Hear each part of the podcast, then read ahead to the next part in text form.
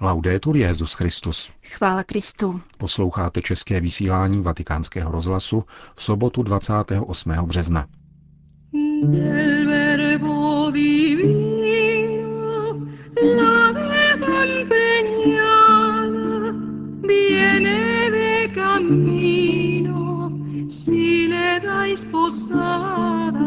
Papež František napsal list k dnešnímu pětistému výročí narození svaté Terezie z Avily.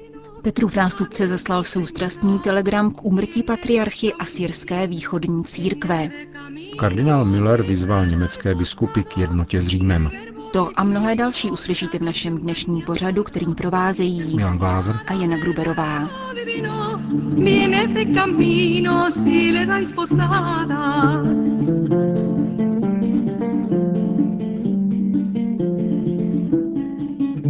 Zprávy vatikánského rozhlasu.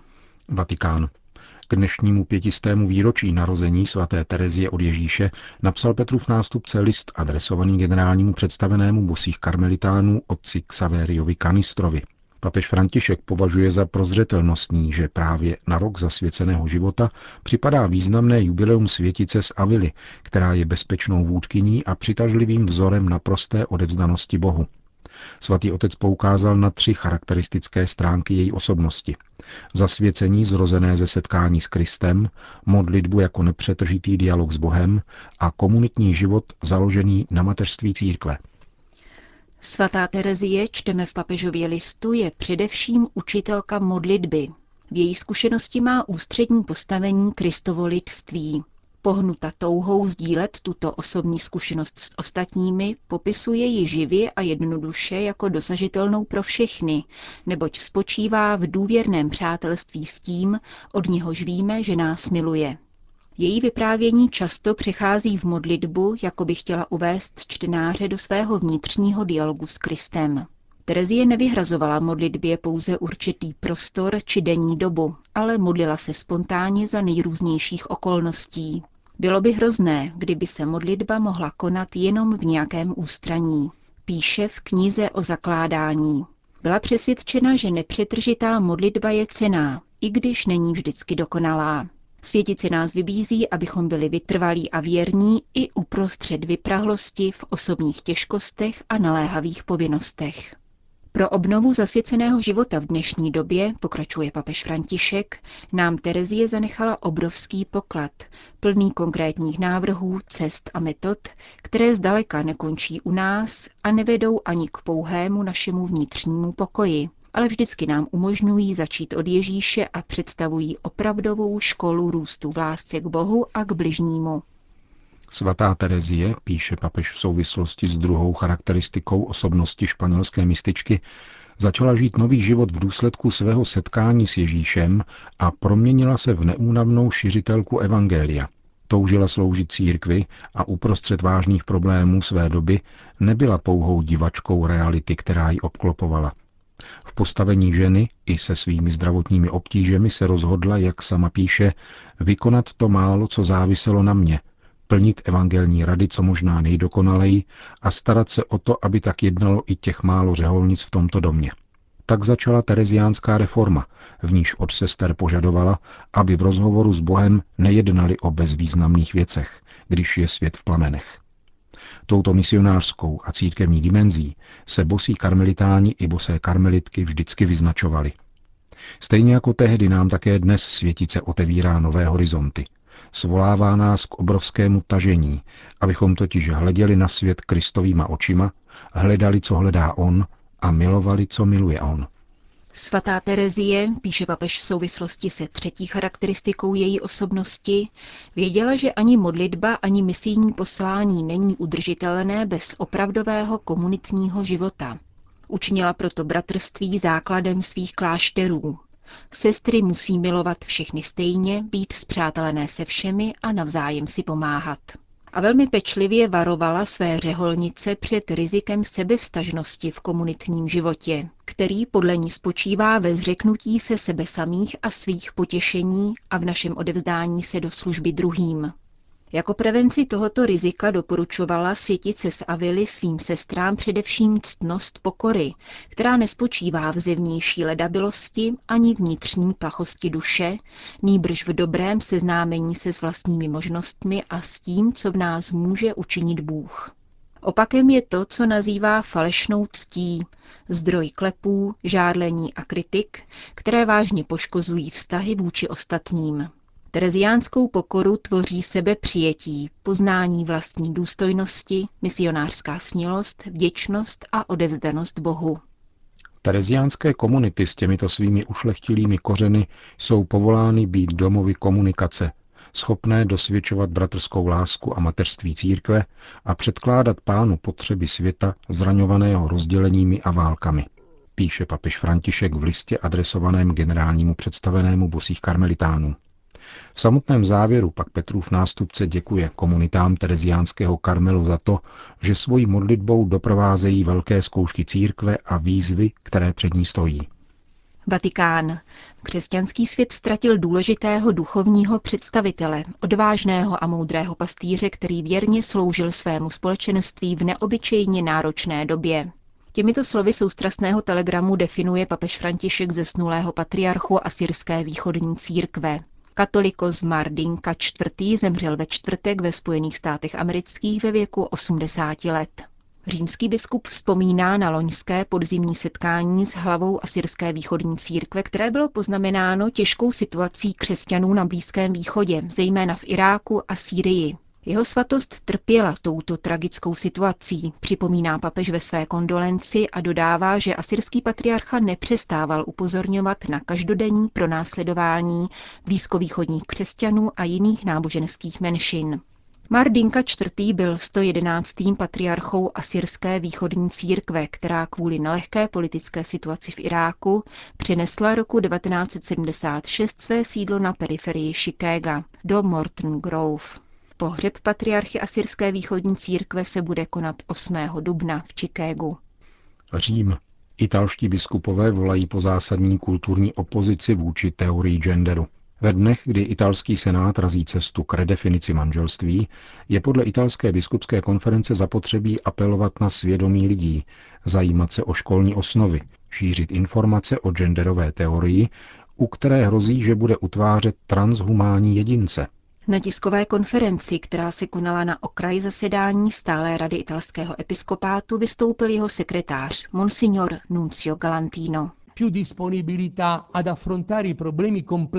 Požadujeme více ochoty k řešení tak složitých problémů, jakými jsou teorie genderu a civilní svazky, aniž by se podléhalo ideologickému násilí a zjednodušování.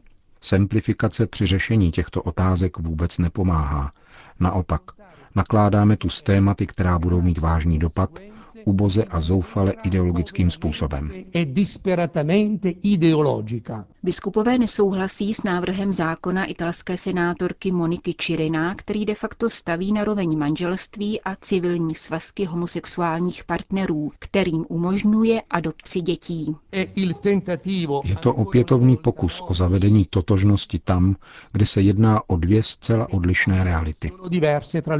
Italská církev ustavila komisi, která se zabývá případy sexuálního zneužívání dětí některými duchovními. Je to též možné říci také o jiných subjektech, táže si biskup Galantino. Rád bych se ku příkladu dozvěděl, co dělají velké cestovní kanceláře, aby své klienty odradili od takzvané sexuální turistiky. Tedy takové zákazníky, které z Itálie dopravují do cílových zemí, aby si tam na ulici našli levné děti, dívky a mladíky ragazze e ragazzi. Sekretář italské biskupské konference v závěru briefingu potvrdil, že papež František 21. května vystoupí se závěrečnou promluvou na jarním plenárním zasedání italského episkopátu. Řím.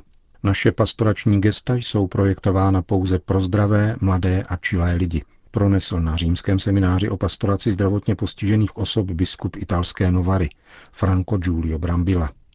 Jak sám přiznal, přišel do této pastorace z akademického prostředí, ve kterém při výuce nesnášel sebe menší hluk v posluchárně.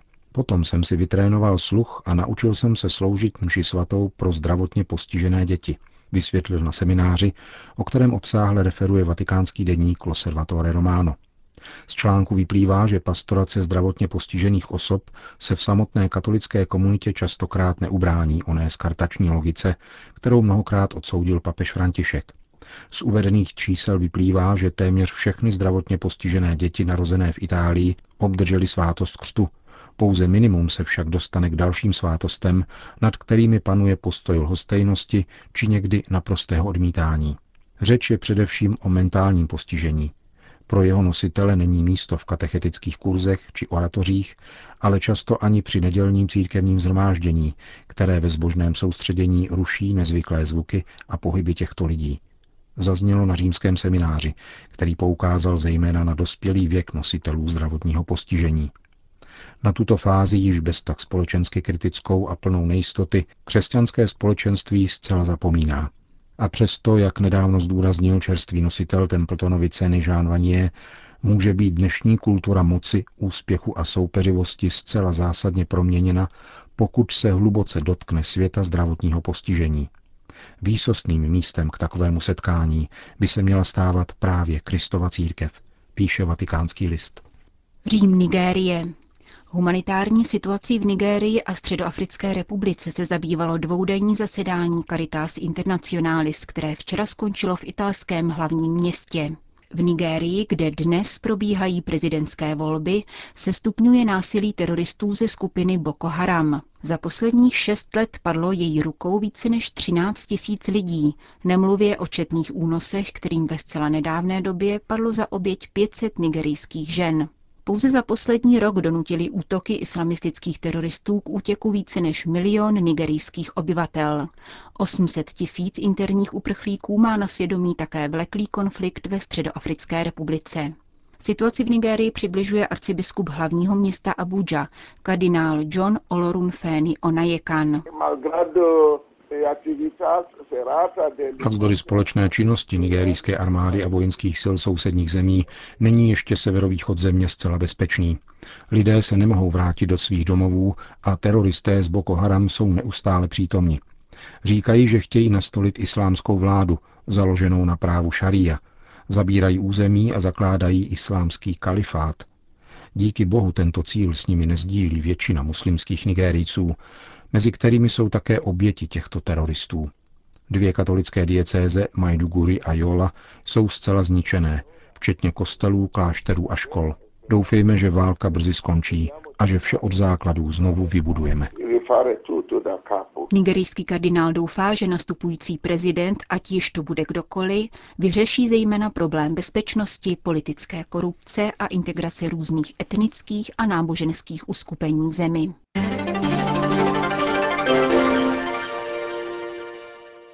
Vatikán. Prefekt Kongregace pro nauku víry, německý kardinál Gerhard Ludwig Müller, vyzval německé biskupy k jednotě s Římem. Biskupské konference nejsou ani koncilová zhromáždění, ani politické orgány, jejichž předsedové si volí svého lídra na univerzální úrovni, uvedl kardinál Miller pro francouzský týdeník Famille Chrétien. Reagoval tak na hojně medializovaný výrok kardinála Reinharda Marxe, který na jarním zhromáždění Německé biskupské konference prohlásil, že německá církev není filiálkou Říma. Hlava německého episkopátu přitom upozornila, že německá církev půjde vlastní cestou, nehledě na závěrečná rozhodnutí říjnové synody o rodině. Národní biskupské konference jsou oprávněny rozhodovat o určitých tématech, vymezil prefekt vatikánské kongregace, avšak nevytvářejí paralelu k učitelskému úřadu církve, tedy jakési magistérium bez papeže a společenství se všemi biskupy. Představa, že by některá doktrinální či disciplinární rozhodnutí v otázkách manželství a rodiny měla být přenechána místním biskupským konferencím, je absolutně nekatolická, zdůraznil kardinál Miller a doplnil. Obdobné postoje by mohly opětovně vést k polarizaci mezi místními církvemi a všeobecnou církví, kterou překonali oba poslední vatikánské koncily. Je velice nebezpečné aplikovat na církev politické kategorie na místo správné katolické ekleziologie. Římská kurie totiž není obdoba bruselské vlády, uzavřel prefekt Kongregace pro nauku víry kardinál Miller. Končíme české vysílání vatikánského rozhlasu. Chvála Kristu. Laudetur Jezus Christus.